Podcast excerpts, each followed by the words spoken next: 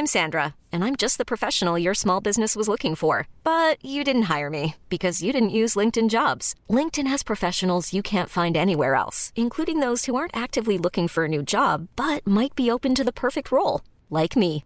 In a given month, over 70% of LinkedIn users don't visit other leading job sites. So if you're not looking on LinkedIn, you'll miss out on great candidates like Sandra. Start hiring professionals like a professional. Post your free job on linkedin.com/achieve today.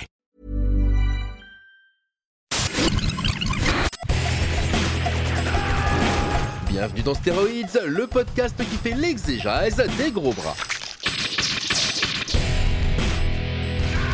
Avec Stéphane Moïsakis et Rafik Djoumi. Bienvenue dans ce nouvel épisode de Stéroïdes le podcast. Je suis Stéphane Moïsakis et nous sommes au Club de l'Étoile en live. voilà, c'est Rafik qui pointe du doigt parce que Rafik aime vos applaudissements. En fait, j'allais les lancer au moment où, où j'allais parler d'eux, quoi. Enfin, les, les présenter, quoi. Non, mais je pense aussi aux gens qui nous écoutent avec le casque sur les oreilles, tu sais, bien enfoncé. pour bien leur casser les oreilles. Ouais, Bravo, bravo Raph. Donc bah, vous l'aurez compris, je suis avec Rafik Djoumi, mon comparse habituel, et Julien Dupuis, mon autre comparse habituel, pour parler de True Romance à l'occasion de la soirée, euh, de la séance Capture Mag en fait, en, sur le film, sur True Romance, qu'on a décidé de, de, enfin, de programmer pour rendre hommage à Tony Scott qui nous a quittés il y a maintenant dix ans. Voilà. Donc comme vous êtes deux et que c'est une configuration un petit peu particulière, euh, on n'a pas l'habitude, c'est le premier stéroïde à trois voix. Lequel de vous je lance pour pitcher le film? J'aime bien lancer le pitch. Pour pitcher le film, ah oui. Euh, pas bah, compliqué, écoute, ça va. Oui. Il y a déjà des gens qui n'ont pas vu le truc dans la salle, donc ils vont, ils vont. En gros, en, résumé, c'est c'est c'est l'histoire d'un jeune cinéphile un peu euh, un peu zinzin euh, interprété par Christian Slater qui euh, qui s'entiche d'une d'une prostituée euh, jouée par Patricia Arquette euh, qui est aux mains d'un d'un d'un d'un d'un macro et qui va en gros la libérer, on va dire, des griffes de son de, voilà, euh, mais mais enclencher euh, dans dans l'opération euh, toute une sale histoire. Euh, alors je sais plus si c'est de la drogue ou Si, si, c'est de la cocaïne. voilà, euh, qui va faire que, qu'en gros, des mafieux vont se mettre euh, en quête de ce de ce type. Ils vont assassiner son père et et, et, et se spoil tout. Allez, ça y va. Donc ils vont se retrouver, ils vont être dans une espèce de cavale. ça, ça devient vite, vite fait une cavale. dans- alors voilà. qu'ils sont en quête de liberté, ils vont se retrouver avec à la fois le, le les, les disons des, des ouais, la, mafia et aussi le la, les FBI, flics au euh, final, euh, En même euh, temps, la police au cul, Voilà. comme le dit la blague. Voilà. Voilà. Et donc c'est en gros c'est une c'est une c'est une cavale. Euh, donc c'est un film écrit par un certain Quentin Tarantino. Il faut peut-être le préciser. Euh, qui s'est pas retrouvé immédiatement entre les mains de de, de Tony Scott. Euh, moi, moi j'ai j'ai j'ai une histoire un petit peu particulière avec euh, le film parce que euh, j'ai fait mes premières armes dans un magazine qui s'appelait Le Cinéphage.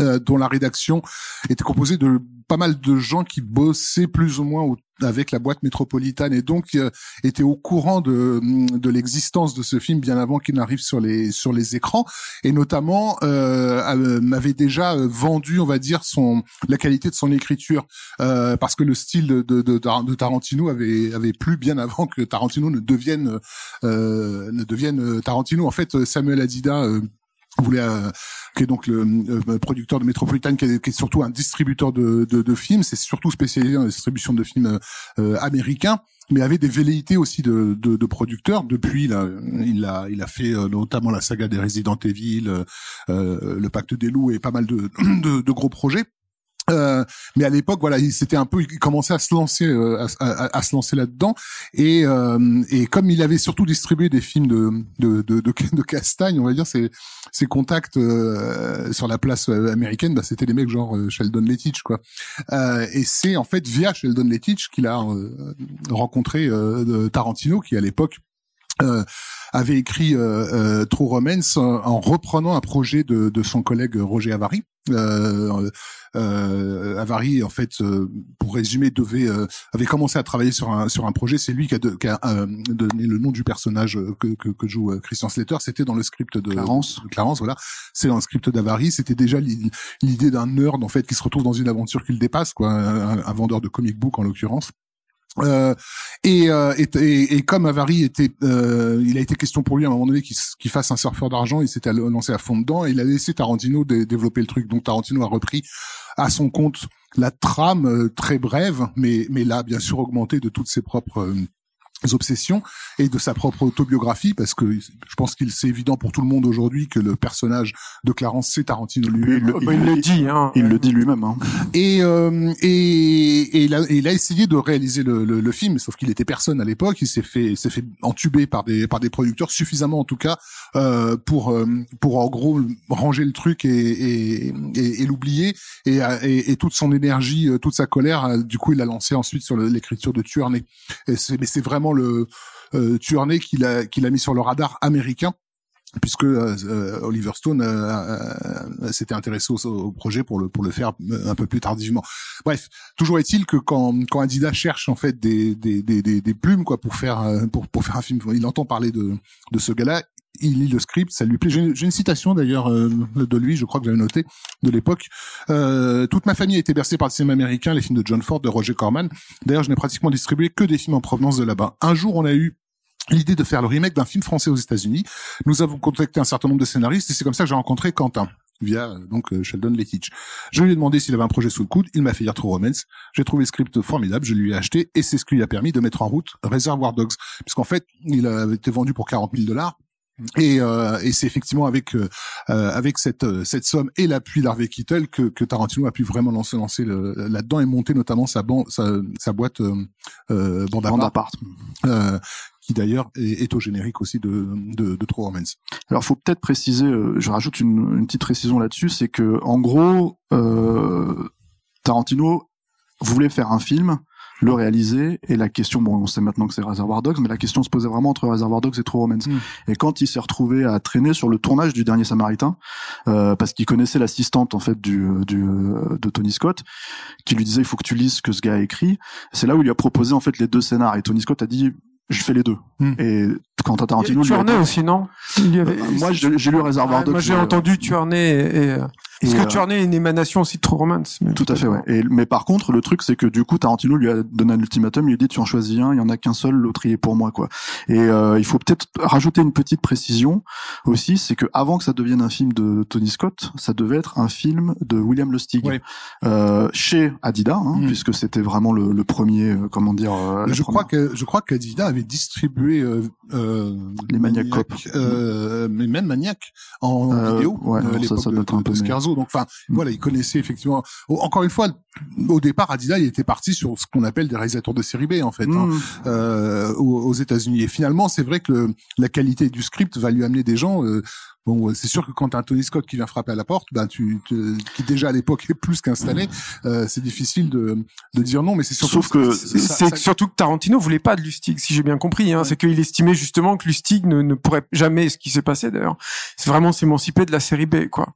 Et, Oui, euh, même si je pense que Tarantino a écrit une série B avec avec euh, True Romance et surtout il y a un truc ça on va en parler c'est que ce que Tony Scott a fait de True Romance est un film fondamentalement pas différent euh, vraiment de, de ce qu'il y a dans le, sur le papier quoi mais en tout cas son ton et son approche est vraiment différente de ce que Tarantino avait en tête et je pense que chez Lustig ça aurait été un film beaucoup plus âpre et euh, ouais, c'est un film violent hein, Mm, True Romance mais beaucoup plus âpre et beaucoup plus dur que, que notamment sur la fin. oui. voilà que que ce qu'a fait voilà et je sais que moi pour en avoir parlé avec Lustig euh, c'est encore très douloureux pour lui en fait euh, Mm. parce qu'il a pas compris euh, qu'il s'est fait vincer d'un seul coup il a vraiment pas compris pourquoi Mm. et, euh, et aujourd'hui il en a fait plus ou moins le deuil en se disant quand on va chercher quelqu'un comme Tony Scott qui est le réalisateur de Top Gun et etc etc qui fait des gros blockbusters bah forcément je passe à la trappe quoi. Mais euh, mais c'est vrai que pour lui ça a été extrêmement douloureux parce qu'on lui a pas forcément expliqué Ouais. les raisons exactes de Bah en oui, dehors de la tambouille là, hein. politicienne, en fait, d'Hollywood, quoi. Voilà, le poids, euh, le poids public, et puis surtout, tu sais, avec Tony Scott, ce que tu vas obtenir à l'image, même si ça, du coup, ça nécessite un, un autre budget que qu'avec euh, qu'avec le stick, puisque euh, même si c'est très en deçà des standards de de, de, de Tony Scott, c'est quand même 25 millions de dollars qui ont dû être sortis pour une production qui est quand même pas une production de de studio. Mais ça- ceci dit, ça leur a retiré aussi l'appui de des Weinstein, euh, la, la présence de, de, de Tony Scott, puisque euh, il était quand même plus ou moins considéré comme ingérable en fait euh, en tant que Tony Scott c'est euh, il a il, il donnait pas forcément l'air comme ça mais je J'ai l'impression que c'est c'est un peu des couilles en fonte. Euh, et non, c'est enfin, c'est clair qu'il faisait peur à certains producteurs. Oui, puis il a, il a, il a aussi ce, cette, euh, comment dire, cette image d'esthète à l'époque, c'est-à-dire quelqu'un qui, euh, quand il fait jour de tonnerre juste avant, justement, il, euh, enfin, avant le dernier Samaritain, il est obligé, enfin, c'est des, des, budgets qui explosent parce que ça devient un espèce d'ego trip qui était surtout un ego trip de mm. Don Simpson et de Jerry Bruckheimer, quoi. Et en fait, ils l'ont tous plus ou moins payé, donc, donc c'était un film à, à, la base à 40 millions de dollars qui est passé à 60 ou 65. C'est, je pense que c'est ça l'aura en fait de Tony Scott qu'il avait à ce moment-là, quoi. Et ce qui est ce que je trouve intéressant aussi rétrospectivement, c'est que moi j'ai toujours trouvé injuste que hum, l'explosion le, du nom de Tarantino dans l'esprit du public et de la critique est complètement occulté euh, un mec comme Shane Black qui était arrivé quand même un petit peu avant et qui avait déjà euh, largement retravaillé le on va dire l'esprit pulp et hardboiled pour justement euh, en faire un truc un peu postmoderne quoi ce que Tarantino a refait peut-être en mieux je sais pas mais en tout cas plus tard. Or euh, avec euh, avec Tony Scott, on a le liant euh, puisque le dernier Samaritain était un script de de Shane Black que Tony Scott a servi magnifiquement pour ensuite enchaîner avec un script de de, de Tarantino. Donc on est presque dans le même esprit, même si on n'est pas du tout dans le même genre de film. Toutefois, il faut, je pense, mettre vraiment. Un, moi, je mets une différence entre les deux sur un truc qui est très simple, c'est que je pense que et je sais pas si c'est lié automatiquement à la période, hein, mais en tout cas, il a fait exploser ça, Tarantino. C'est cette idée qu'on fait des films de cinéma sur le cinéma et que en gros euh, un personnage comme ça dans un film d'action, c'est-à-dire un fan de cinéma qui n'a pas de comment dire, euh, qui a pas de passif de militaire, qui a pas de passif de héros d'action, en fait puisse devenir le héros d'action de sa propre histoire. Hmm. Et euh, euh, même si c'est très direct, hein, True Romance dans sa façon de l'appréhender, euh, c'est tout le questionnement que Tarantino fait euh, sur Pulp Fiction, par exemple, ce genre de choses. Quand à un moment donné, il questionne des figures de cinéma comme les deux gangsters qui se mettent d'un seul coup entre eux, euh, quand ils sont pas en train de tuer quelqu'un sur un contrat, en fait, qui se mettent à parler entre eux de cinéma ou d'autres choses, hmm. quoi. Donc d'anecdotique en fait. Hmm. Je pense que là-dessus aussi, c'est peut-être bien de replacer True Romance dans son époque. C'est-à-dire que moi, je, je me souviens quand j'ai, j'ai découvert le film, voir un héros qui était un, un cinéphile, euh, un geek, un geek, euh, et, euh, voir un film qui vante les mérites du comic book. Euh, c'était pas du tout courant en fait. et, et, euh, et, en fait, euh, True Romance, en tout cas sur moi, euh, c'est comme ça que le film a fonctionné. C'était, c'est que euh, moi je me reconnaissais complètement dans le personnage de Clarence, en tout cas tel qu'il est planté au début. C'est-à-dire que je sais plus, j'avais 17 ans, un truc comme ça quand le film est sorti, un truc comme ça, 16-17 ans, et et et bah j'étais un peu comme lui, c'est-à-dire je voyais des, des films, je lisais du comics, mais je me retrouvais pas. À l'époque, il y avait pas les Marvel partout. Enfin, c'était la perception de la ce qu'on a appelé la culture pop, qui est un terme un peu fourre-tout, mais j'espère que je suis relativement clair en, en parlant de ça. En fait, n'était pas du tout évidente à l'époque. Personne ne parlait du cinéma de Hong Kong. Euh, Pour beaucoup de gens, ça a été la première fois qu'ils ont vu un extrait d'un ah, film de John Woo. Hein. Exactement, que tu as échoué une fat et tout, et et euh, et, euh, et personne ne parlait comme ça. En tout cas, c'est cette petite, ce, ce court, euh, cette court ligne de dialogue en fait sur la BD Spider-Man. Moi, je sais qu'elle m'avait touché directement. Et en fait, ce qui était intéressant, en tout cas pour quelqu'un comme moi, c'était c'était euh, et pas tant le discours sur le cinéma ou sur le, le comment dire le, prendre un contre-pied en fait d'une figure du cinéma d'action, mais c'est surtout de, de de se permettre de prendre un personnage comme ça pour l'emmener dans un conte de fées. C'est pour moi c'est ça en fait Romance. Et je pense que ce qui fonctionne aussi, je pense que si, si Tarantino avait fait le film tel qu'il l'a écrit, c'est-à-dire ça il faut le signaler quand même, parce qu'il y a deux changements radicaux euh, qu'a apporté Tony Scott au, au scénario, qui sont euh, d'une part une une qui n'était pas linéaire euh, initialement donc euh, qui s'apparentait un peu plus à ce qu'il a fait avec Reservoir Dogs et, surtout avec Pulp Fiction, qui donc égarait euh, le spectateur pour les rattraper derrière et tout. Moi, ce que j'ai, euh, je dois faire mon coming out, hein, je suis pas du tout un fan de Tarantino, et ce que j'ai toujours trouvé comme des espèces de, de facilité en fait d'écriture pour pour râper et désarçonner en fait le spectateur. Donc Tony Scott s'est débarrassé de ce qui pour moi était une affaîtrie et, et il a aussi changé radicalement la fin. Je vais pas rentrer forcément dans les détails parce qu'il y a des gens dans la salle qui ne l'ont pas encore vu, mais mais disons que euh, la, la, vision que Tarantino avait de la fin, qui est en gros l'inverse de ce que vous allez voir dans le dans le film là, euh, était euh, était pour moi un truc extrêmement euh, ado. C'est-à-dire que euh, aller euh, dans ces extrêmes là, dans, dans un final, pour moi, enfin c'est comme ça que j'ai toujours perçu les choses. C'était la solution de facilité. C'était abonder dans le l'espèce de nihilisme basique en fait qu'on peut avoir quand on est ado et tout. Je suis obligé un peu de spoiler, je suis désolé faire, mais, mais, mais disons que donner une chance au personnage, euh, donner une chance au récit, euh, ouvrir en fait le récit hein, vers vers ces extrêmes-là, c'est assumer un peu plus ce qui, à mon sens, est le cœur fondamental du film. Encore une fois, le conte de fées, et, et aussi euh, euh, ne pas encore céder à ses affaîtries pour faire de l'émotion. Je pense pas que le film avait besoin de ça. C'est intéressant parce que les, les, cette fin initiale, euh, Tony Scott l'a tournée quand même. Euh, il a promis en fait à Tarantino, ça a été leur vrai, si de, ce que j'en sais, ça a été leur vrai sujet de dissension en fait. Et il a dit, écoute, je vais je vais tourner la fin telle que tu l'as écrite. Il a pas tout tourné, notamment il manquait un plan euh, euh radical avec Patricia Arquette, mais euh, mais il a dit, je vais le tourner, je vais le monter, on verra en fait au final. Et on le voit en fait, c'est-à-dire que c'est c'est plus convenu, euh, c'est plus attendu euh, et c'est moins audacieux en fait, c'est moins radical finalement euh, par rapport à l'option qui a été choisie. Parce que l'idée de, de True Romance c'est le contraste en fait. Et je pense que ça marche aussi derrière la caméra, c'est-à-dire que quelque part, Tony Scott et Tarantino, ils, sont très contrastés. Tu tu, Tarantino, il tourne pas du tout comme Tony Scott. Ses intérieurs sont jamais enfumés, par exemple, jamais. Euh. Mais tu as parlé de, de plus deux fois de, de, de contes de fées. Effectivement, il faut insister là-dessus parce que de toute façon, c'est en germe dans, dans, dans, le projet de, de Tarantino. Il appelle son film euh, euh, True Romance. Et euh, oui, mais c'est un, fait, c'est un pied de nez. Oui, mais c'est une référence à, à, à, une culture euh, euh, de librairie euh, qui sont les, les albums, euh, comment on appelle ça, les, les romans photos en fait, qui, qui, paraissaient dans les années 50 aux États-Unis, euh, dont la plus, les plus célèbres étaient True Stories of, of Romance. Et il y avait également des comic books faits sur sur ce modèle, dont une série qui s'appelait Young Young Young Romance. Mais le, le True Stories of Romance, c'est vraiment fleur bleue. c'est vraiment c'est ça, c'est c'est conte de fées et et, et ce que Tony Scott n'a pas, n'a pas trahi et au contraire servi, c'est effectivement cet aspect complètement. Les deux personnages sont fou amoureux. Euh, à, aucun moment il y a y a une ombre euh, sur sur à, ce sujet-là. Ils sont prêts à tout l'un pour l'autre.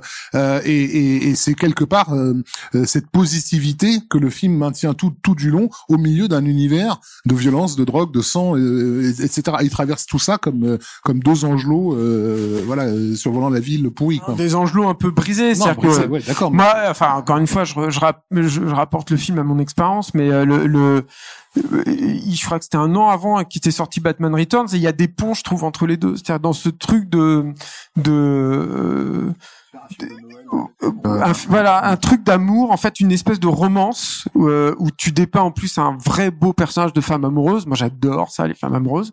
N'y voyez aucun témoignage de passif romantique mais ouais non mais j'adore ça quoi. Je génial en fait au cinéma. Et, euh, et, et enfin en tout cas de faire un beau couple au milieu de de la fange en fait d'une humanité complètement euh, pourrie quoi. et, et, tous les personnages qui soient grotesques et tout, il y en a qui sont attachants parce que je pense au personnage de Brad Pitt par exemple et tout, ils sont attachants mais de façon décalée en fait. Tu sais très bien que tu vas pas avoir de ils, ont tous en fait quelque chose de différent finalement par rapport à ce que tu pourrais t'attendre dans leur propre fonction, c'est-à-dire même le personnage de Gandolfini par exemple, il y a un moment donné où il se retrouve face à Alabama et dans leur scène cruciale, hein, la scène de la scène de baston en fait, il lui dit tu as du cœur en fait, vraiment tu vois et le fait qu'il lui dise ça alors qu'il sait mm. qu'il est censé la tuer, ça, ça, crée une espèce de, relation entre les deux personnages qui est vraiment très particulière. Mais ça, ça, je pense que c'est beaucoup dans l'écriture. Le, le, côté conte de fées, c'est beaucoup dans l'approche de Tony Scott vraiment. C'est-à-dire que, en gros, euh, lui, il avait cette vision-là. Il y a un film caché comme souvent en fait les réalisateurs euh, hollywoodiens ont un film caché qu'ils essayent de voir. Chez Tony Scott, c'est toujours très évident. Hein. Par exemple, quand il fait euh, Ennemi d'État, c'est clairement conversation secrète. Il va littéralement chercher Gene Hackman dans un rôle euh, parano similaire, quoi. Là, le film caché, c'est la balade sauvage de Terrence Malick. Et il reprend même carrément euh, le, le, le, motif musical, en fait. Alors, visuellement, ça ne ressemble pas à ça. Ils n'ont pas repris le, motif musical puisque Hans Zimmer a l'a adapté, l'a composé. c'est le euh, Gassen Hour de, de Karl Orff, euh, qui est en fait un, un exercice euh, de méthode musicale euh, pour les enfants. Euh, et, et, donc c'est par définition un truc très enfantin, très très agréable, très pur à, l'oreille, très pur, voilà, que que que Terrence Malick utilise dans l'ouverture de, de de la balade sauvage pour justement souligner la pureté de cœur du, du personnage de Martin Sheen qui nous est présenté comme un éboueur, un peu cynique, etc. Et qui en fait, quand il tombe devant cette jeune fille qui fait la majorette dans son dans son jardin, il est complètement sous un charme. Enfin, c'est vraiment le ciel lui tombe sur la tête, quoi. Et, euh, et cette musique, elle a, elle a quelque chose, encore une fois, d'angélique, quoi. Euh, de l'ordre du conte de fées. Ouais. Et donc, bah, du, oui, c'est, c'est vrai que ça souligne la, la parenté entre les deux, entre les deux bah, films. Ça souligne la parenté, et puis il y a l'aspect aussi euh, Americana, c'est-à-dire que même si chez chez Malik c'est une Americana, euh, comment dire, euh, qui est liée à, à, la nature, en fait, là chez Tony Scott, c'est une Americana qui est liée, surtout, ouais. c'est une Americana qui est liée, à, qui est urbaine en fait. Il te montre la Californie telle que tu vois, tu la fantasmes mm. quand t'es. Le, fait, le, le fait est, ça, c'est assez intéressant que euh, Terrence Malick dans La Balade sauvage, euh, en fait, utilise les longues focales de la même façon que Tony Scott les utilise dans dans, dans True Romance. Hein. Il utilise de très très longues focales pour écraser la perspective à mort et, et vraiment faire ressortir ces, euh, ces personnages. quoi. Donc euh, oui, il y a, y a, plein de ponts entre, entre les deux films. Moi, à l'époque, c'est vrai qu'on imaginait que c'était Tarantino qui était à la à, l'origine de cette euh, de cette filiation, connaissant déjà son son amour pour le cinéma des années 70, mais en réalité, c'est il semblerait que ce soit que Tony Scott était tout à fait au courant. en fait, il y a pas il y a pas de enfin il y a pas d'excuse à ça, c'est-à-dire en fait en gros c'est même si Tony Scott il a cette aura de pubeur euh, et de clipper en fait qu'il pouvait avoir à l'époque qui est vrai hein puisqu'encore une fois, il utilise des motifs qui sont des motifs de de, de pubeur dans ses films hein, y compris dans True hein. par exemple, je pense les, les les plumes à la fin dans la fusillade, c'est vraiment un truc de pour brouiller l'image en fait et pour la mm. rendre complètement c'est complètement une idée de que tu pourras retrouver dans une pub euh, des années 80 ou 90 quoi. Mais euh, sur son morceau favori euh, qui est euh, l'Acmé, euh, Alors ça c'est de, de, de, Libre, non? Non, l'Acmé c'est pendant la scène des Christopher Walken et Denis Hopper. Ah bon? Ouais. Rafik euh, n'a pas revu le film. Mais c'est aussi une volonté de mettre en scène l'air. Enfin, c'était le truc de ces de ces cinéastes euh, euh, anglais en fait qui étaient sur le, je crois que c'est le layering. Enfin, il y, avait un terme en fait là-dedans qui était c'est Ridley Scott en fait qui a mis en place ça de mm. d'inonder en fait l'image d'information et notamment pour inonder l'image d'information, tu mets en scène l'air. Comment tu mets en scène l'air? Bah, tu mets ou alors des éléments. Donc ça peut être de la pluie, ça peut être effectivement les plumes, mais le plus communément c'est la fumée.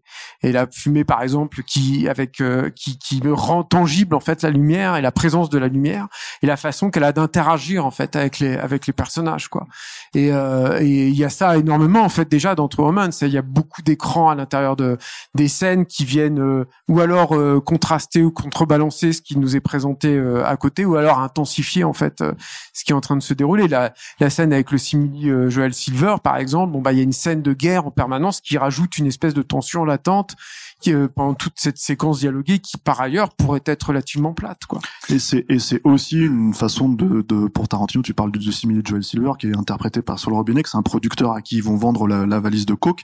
En fait c'est une façon aussi pour pour euh, Tony Scott de se réapproprier le film puisque à cette époque-là il sortait justement du Samaritain ça s'est très très mal passé entre lui et Joel Silver. apparemment ça s'est mal passé entre tout le monde mais mais euh, Tony Scott en avait vraiment après après Joel Silver d'ailleurs il y a je sais pas si c'est dans la même interview euh, Samuel Adidat disait que euh, il, est allé rencontrer Tony Scott au moment où il était en train de monter le dernier Samaritain pour discuter de True Romance. Hmm. Et Tony Scott lui disait, écoute, je, je, je te laisse, je peux pas rester au rendez-vous parce qu'il y a quelqu'un qui va prendre une décision sur le banc de montage à ma place en fait.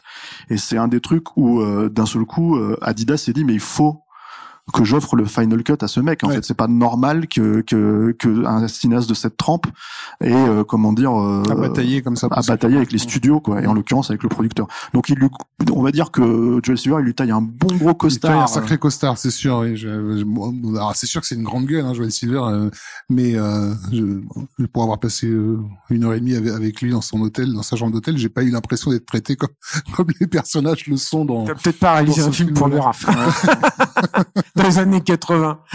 J'aurais, moi, j'aurais plutôt vu un Don Simpson en fait euh, euh, dans ce côté un peu porcin euh, du personnage. Mais bon, je trouve que Silver a un peu plus de classe que ça. Mais bon, après, je comprends la colère de Tony Scott, elle est manifeste. Et...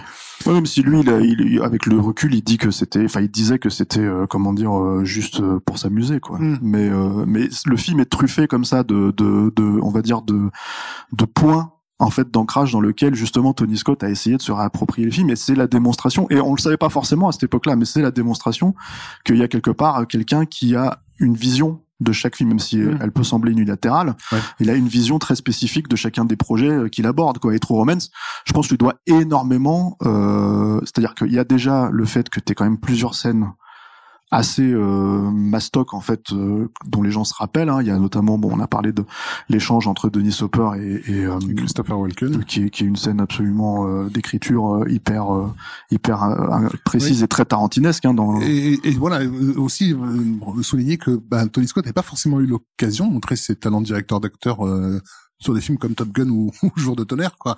Euh, là, c'est avec un casting pareil qui est quand même... Déjà à l'époque, le casting est ahurissant Mm. euh, pour un film comme ça. Et il fallait la qualité d'écriture d'un Tarantino pour ramener au- au- autant de monde, surtout pour quelque chose qui est vraiment très épisodique, parce que le fait d'avoir remis le film dans l'ordre, comme Tony Scott l'a fait, ça, ça, ça, ça révèle aussi que l'écriture de, de Tarantino, c'est au fond une bah, des sketchs quoi, euh, une série de sketchs qui qui, qui s'enchaînent. Il n'y a pas il y a pas de progression dramatique euh, vraiment pertinente dans dans True Romance. On a une cavale, on a quelques événements qui en entraînent d'autres, mais je veux dire il n'y a pas une dynamique de narration euh, hyper. Bon, ça c'était peut-être à ses débuts hein. veux aujourd'hui c'est un peu plus pas, flagrant C'est pas du. Robert Zemeckis ou que sais-je, quoi, si Mm. tu veux.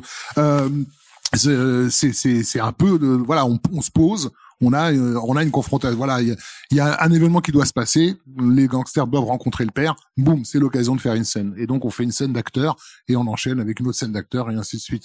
Euh, c'est pareil avec Brad Pitt, c'est pareil avec euh, Rubinek, euh, etc. Quoi. Mais la, la qualité d'écriture euh, dramaturgique sur tout le long, elle est pas, euh, elle est Non, pas mais d'ailleurs, il le dit lui-même que sa volonté à l'époque, c'était d'attraper les gens, puisqu'il il n'arrivait pas à vendre ses scénarios, en fait. Et le- du coup, le True Romance s'ouvrait sur finalement une scène qui est relativement anecdotique quand tu réfléchis euh, au reste du film, qui est euh, la scène de discussion autour du cunilingus sur euh, sur euh, avec euh, le personnage de Gary Oldman et le personnage de Samuel Jackson qu'on reconnaît à peine d'ailleurs hein, dans, dans le film puisqu'il est vraiment euh, grimé quoi. Mais le truc c'est que c'est que voilà, il y a ça euh, pour le coup, ça fait partie des moments où Tony Scott va vite en fait. C'est-à-dire que chez Tarantino, c'est une scène qui aurait pu durer 5 minutes. Chez lui, ça dure, euh, allez, euh, 45 secondes quoi. C'est très bien. Mais voilà, c'est après c'était une approche parce que en fait encore une fois à ce moment-là, je pense que comme Tarantino n'était pas encore Tarantino, il y avait l'idée en fait comme d'ailleurs euh, Oliver Stone l'a fait l'an d'a- l'an d'après avec euh, de s'approprier totalement son scénar, d'en faire euh, ce qu'on veut, de, de voilà. Euh, Tony Scott Mais Oliver fidèle. Stone allait contre en fait le truc. Mm. Moi, je trouve qu'en fait, le, le- le- la force de True Romance, c'est qu'il recadre en fait les, ce qui moi hein, me semble être des déviances de, de Tarantino, c'est-à-dire des, des, des, des choses où il est un peu naniste quoi. Moi, je, je vois ça en fait dans Tarantino où tu, tu as ces scènes de dialogue interminables où t'as l'histoire d'un mec qui raconte l'histoire d'un mec qui a rencontré un autre mec, tout ça pour te dire qu'il faut ouvrir la porte quoi. Et là, en fait, il y a effectivement il y a ce truc hyper resserré en fait souvent et et et et, et, euh, et avec cette capacité effectivement dans cette scène magnifique entre de confrontation entre Denis Hopper et Christopher Walken de par contre savoir quand tu te poses quand la tension elle est elle est là elle est percutante et elle, est suffisante effectivement cette scène en fait quand tu revois le, le film aujourd'hui que tu as vu tous les autres Tarantino et tout que cette scène du cunilingus dont, dont, dont tu parles c'est très bien comme c'est là. Moi je pense que ça aurait été euh, imbitable pour moi en tout cas euh, dans, dans un truc hyper euh, dilaté comme ça euh, Moi, j'ai toujours trouvé un peu expédié, mais j'ai toujours, eu- j'ai toujours Bah, eu le sentiment que, en fait, ça, ça allait beaucoup trop vite pour ce que c'est censé raconter, même si encore une fois, on peut considérer que voilà. La- le vrai truc, c'est que dans, en tout cas, dans la réappropriation de Tony Scott, lui, il va vite parce que d'un seul coup, ce qui est important, c'est le deal de drogue. En fait, c'était ça qui était en train de se passer à ce moment-là. C'est pour mettre en place le, comment dire, le, le début du récit. Euh, et, et puis après, il y a effectivement euh, la façon dont lui va se réapproprier ces scènes. La scène, la scène de discussion, quand tu parlais du fait qu'il mettait la musique de Delib, c'est un truc en fait où euh, euh, c'est une idée de, de Tony Scott. C'est pas une idée de voilà. Et d'ailleurs, il a, je crois, il a réussi dans un autre film euh, ce Mais morceau. C'était dans les Prédateurs déjà. Oui, c'était dans les, oui, c'était dans les prédateurs, voilà. Et, et en fait, du coup, euh, du coup, il y a ce, ce- cette notion où il va s'approprier ces scènes-là.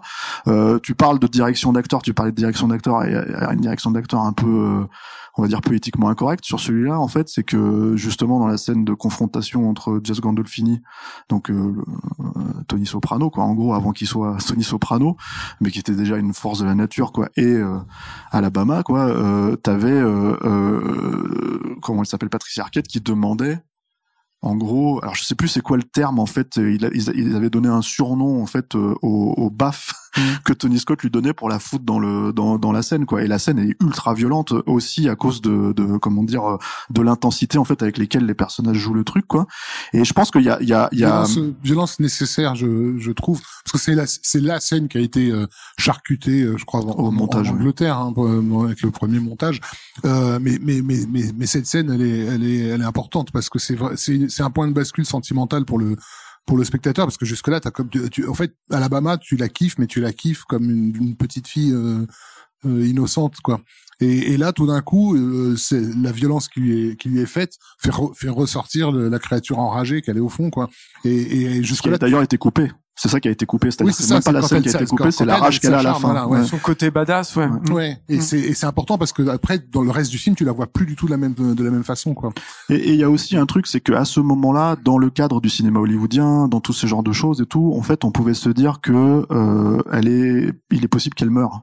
Hmm. à ce moment précis en fait et c'est vraiment un truc qui qui parce que encore une fois c'est pas forcément un, un, un film de studio c'est aussi un film indépendant mais c'était bâtard parce que il y avait pas de, cinéma euh, enfin il y avait un cinéma indépendant mais il y avait pas un cinéma de studio indépendant comme ça a été créé en fait euh, dans justement par euh, les succès des films de Tarantino et ce genre de choses quoi euh, on pense notamment à Miramax, ce genre de- d'idées où en fait, tout d'un seul coup, ces films étaient censés, mais c'était marketé comme ça, hein, prendre un peu plus de risques que les films de studio.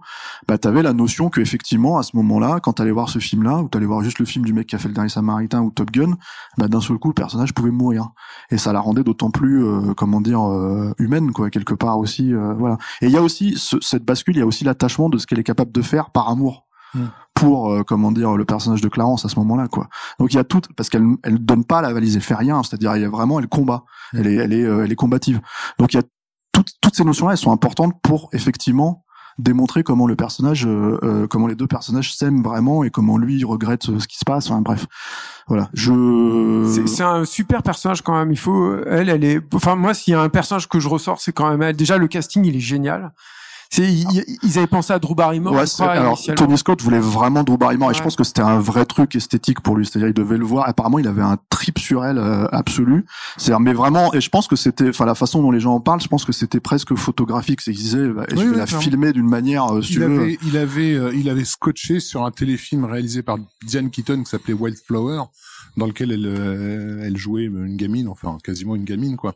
Et effectivement, il, il a dit hein, qu'il avait été complètement euh, euh, happé par euh, par sa, euh, sa légèreté, et son innocence, Mm. et il se disait c'est c'est elle quoi. C'est vraiment euh, quand il lisait les lignes d'Alabama, il, il voyait que cette euh, cette euh, cette jeune fille là. Et d'ailleurs, je me suis toujours demandé si c'était pas le premier exemple.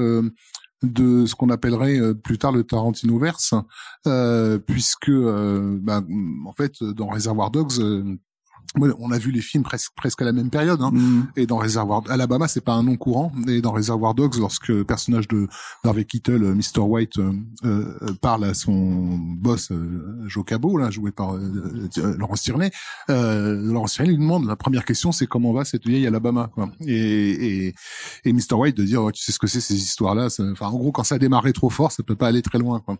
Et- le, le, le nom de Spivey aussi, qui est le personnage de, de comment dire de Gary Oldman, revient aussi dans la même scène, Ouais. même si c'est pas tout à fait personnel. Mais effectivement, c'est un premier exemple de de, de Tarantino verse en fait je pense qu'effectivement il a il a dû le mettre peut-être dans Reservoir Dogs juste parce que le nom était chouette et que tu le repères tout de suite à le- à, à- à l'oreille et se dire que là qu'il allait peut-être faire de, de ce genre de truc par par la suite enfin je, je pense pas qu'il a qu'il avait planifié le Tarantino verse euh, d'entrée de jeu quoi Non, non, c'est pas, c'est pas Kevin Feige, mais le truc, c'est qu'il a, en fait, il a vraiment, en fait, l'idée, en fait, de, de, de Tarantino, c'est, il s'est toujours dit, pour lui, en fait, que la façon dont True Romance existe, c'est que si, et tel que lui, il l'a écrit, euh, le personnage d'Alabama pourrait refaire surface dans ses autres films un jour, pas forcément celui de Clarence. Donc du coup, il y avait toute cette idée en fait où oui, effectivement, j'aime ces personnages-là, je pourrais les faire revenir. Quand Pulp Fiction a marché, il y avait peut-être l'idée euh, que de réunir les deux frangins Vega qui étaient euh, Travolta dans Pulp Fiction et, et Michael Madsen Michael dans Reservoir Dogs, même si à la base en fait c'est je crois Michael Madsen qui devait jouer le rôle de Travolta Mm. aussi donc c'était y a- y a- en fait voilà c'est vraiment des trucs qui se mettent en- au fur et à mesure qui sont pas forcément prévus où il se dit je peux euh, voilà euh, mettre ça en place alors il faut peut-être préciser un truc c'est qu'aujourd'hui c'est un film culte Mais euh, le film s'est complètement planté quand il est sorti. C'est-à-dire que un, Tarantino, euh, personne dans le grand public savait qui c'était. Pulp Fiction est arrivé un an après. Euh, deux, le studio savait absolument pas comment vendre le film. C'est-à-dire qu'ils ont même voulu changer de titre. Ils voulaient appeler ça Reckless Hearts, je crois. Et t'as carrément Tarantino qui leur a dit, qui a dit à toute l'équipe, il leur a dit, en fait, ce qu'on va faire, c'est qu'on va faire une conférence de presse et on va citer absolument tout le monde, y compris les, les, les gens de, de, la com pour leur dire c'est des conneries, c'est de leur c'est de leur faute, faut pas faire ça, faut notre titre est mortel, c'est trop romance, faut qu'on garde ça. Euh, le film est sorti, euh, il est resté genre trois semaines à l'affiche aux États-Unis. Euh, il est sorti cut effectivement Mhm. là-bas et après il est sorti en version Pas chez nous. non chez nous c'est sorti c'est le cut de, de, Tony nous, Scott. J'ai pas le souvenir, mais je. Gros bide. Comment Ah gros bide. Gros bide aussi. Ah ouais, ouais, moi je euh, moi je l'ai vu quatre fois en salle à l'époque Ouais. parce que je suis comme Julien en fait j'ai eu un énorme attachement euh, personnel au film quoi et, euh, et à chaque fois il y avait euh, 12 personnes dans la salle euh. On peut, on peut rejoindre ton livre euh, des films qu'on voit dans des salles vides. Avec toi. voilà c'est ça Moi aussi, hein, je l'ai vu dans une salle complète. ah ouais, ouais c'était euh, c'était euh, c'était voilà mais euh, comment dire euh, mais c'est un film qui euh, d'ailleurs en C'était un film assez. Encore une fois, j'insiste là-dessus. C'était quand même vraiment atypique, quoi. Je veux dire, c'était euh, et Patricia Arquette qui est qui est pareil en fait pour moi. Enfin, de mon expérience, en fait, a vraiment explosé au moment de, de Lost Highway. Mais moi, c'était c'était là, quoi. Enfin, c'était là où elle était géniale. Où ce, ce cette cette nana qui a, un, qui a un physique quand même très plantureux, avec une voix en même temps complètement d'enfant, qui a des traits extrêmement harmonieux, mais en même temps, il y a, il y a un, quelque chose de dissonant dans son visage, notamment avec cette dentition tout à fait particulière, qui la rend encore plus belle, je trouve. Il y avait un truc chez elle qui était euh, qui était génial, quoi. Parce qu'on est parti sur Drew Barrymore assez rapidement, mais je trouve qu'on perd pas du tout au change, quoi. Elle, est- Ah, non, est, elle est fabuleuse, quoi, film. Barrymore qui a essayé de, de, de faire son Alabama dans, dans des films, dans des Ouais, films. euh, complètement pourri après. tout quoi. tout pourri après. Moi, le seul truc, c'est Christian Slater. Je sais pas ce que vous en pensez, qui est super, hein, mais il est un peu trop bien. Il a été question, je crois, c'était Steve Buscemi, je crois, à un moment, qui avait été. euh, Il était question de Robert Downey Jr. au départ, Aussi, euh, que- que- qui était dans sa première phase, de la première phase de sa carrière, hein, la carrière. Non, il- moi, j'adore. Slater. Il y avait Evers, il y avait euh, qui était avant, non c'était C'était ça. Et euh, il y avait. euh, euh, Enfin bon, il avait déjà joué ce genre de personnage un petit peu à la marge et tout. Il était crédible, mais toujours un peu trop bien, quoi. Tu sais très bien qu'il est un peu trop cool en fait pour ça. Et je trouve qu'il est, il est un peu trop. Il est super hein, dans le film quand même, mais j'aurais bien aimé avoir un personnage un peu plus, En fait, un c'est peu là plus où- pété, quoi, un je peu pense plus que cassé c'est là où tu te retrouves aussi avec euh, j'ai pas envie de dire les limites de Tony Scott mais en fait en tout cas la volonté de Tony Scott c'est-à-dire que en gros Slater il voulait le jouer comme un personnage pété et dès qu'il a vu Tarantino il a dit ok mais en fait c'est lui et en fait Tarantino faut quand même être honnête c'est il est peut-être cool parce qu'il fait des films cool mais en fait il est tout sauf cool enfin physiquement et et tout ce que tu veux il a quand même tout de suite nous on le reconnaissait parce que c'était un gros nerd quoi. Et en fait c'est comme ça que Slater voulait vraiment le jouer. Et en gros euh, euh, Tony Scott lui a dit non non je, ils ont trouvé un compromis entre les deux, c'est-à-dire le côté euh, faut l'acc- faut l'accepter comme ton une version, charisme. une version idéalisée, c'est-à-dire Voilà. si ça se trouve en réalité ce personnage est, vraiment moche. Alabama, Alabama est amoureuse d'un mec complètement moche, mais lui il se voit comme le héros de sa propre histoire. Quoi. non mais voilà donc je pense que c'est ça c'est ça le, le- c'est là en fait où tu te retrouves en fait dans un film de l'entre-deux aussi c'est-à-dire que en gros ce film là il serait fait aujourd'hui peut-être par quelqu'un d'autre que Tony Scott il serait fait complètement différemment aussi il serait beaucoup plus cru beaucoup plus euh, voilà là il y a une version totalement euh, cinéma en fait de ce que c'est euh, ce que c'est censé être le scénar de, de, Tarantino euh, mais ce qui est marrant c'est que donc ouais le film s'est planté mais très vite il est devenu euh, très connu en vidéo et à tel point que même en France en fait euh, Adidas a cherché à le ressortir l'été d'après la sortie vidéo, je crois en 95 ou un truc comme ça, et euh, c'est replanté. Il a rechangé d'affiche parce qu'il faut quand même aussi dire que l'affiche française a été particulièrement moche. Euh, je sais pas qui l'avait dessinée, mais elle est vraiment pas belle. Euh, et euh, et puis euh, et ils avaient changé, ils avaient mis ce visuel où ils s'embrassent euh, enlacés en fait. Euh, euh, allongé au sol, qui est un peu plus euh, un peu plus parlant dans le, le- la titraille en fait du, du, du titre quoi de True Romance euh, dans la police. Et mais même là ça s'est ça s'est planté en fait. C'est-à-dire que aujourd'hui c'est un film qui est très connu.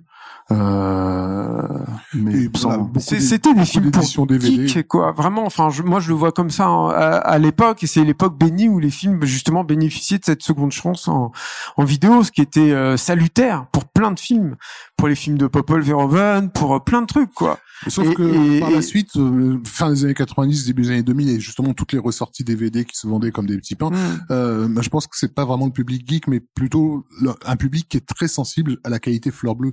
Faut pas oublier mais aussi qu'il y, en a- il y en a C'est ça ouvre après, c'est ce que je veux dire. Quoi. Il y en a pas tellement des films en fait fleur bleue qui soient pas ridicules quoi. Euh, et True Romance parvient à cet équilibre très délicat entre le hardball de réel et un, un vrai esprit de de de, de, contraste. de, vraie romance quoi. Mais c'est ça qui est génial moi, pour moi dans le film et qui vient encore une fois de cette collision entre ces deux auteurs quoi. Le contraste, tout est là-dedans en fait, vous verrez. Et je pense encore une fois que cette euh, cette musique sur le, le, le ce dialogue et tout ça fonctionne de ça, participe de ça et tout est comme ça en fait, je trouve. Enfin en tout cas une grosse partie de True Romance fonctionne là-dessus je crois que c'est à peu près la seule fois où on sera tous d'accord sur un film de Tony Scott écrit par Tarantino. Donc euh, on va s'arrêter là parce qu'on va pas tenter la, chance quoi. Donc euh, merci à vous messieurs. Merci au public. Merci à vous qui nous écoutez chez vous. Et puis euh, nous, on lance le film et on se dit à une prochaine pour un autre film euh, pour Stéroïdes. Voilà. Merci.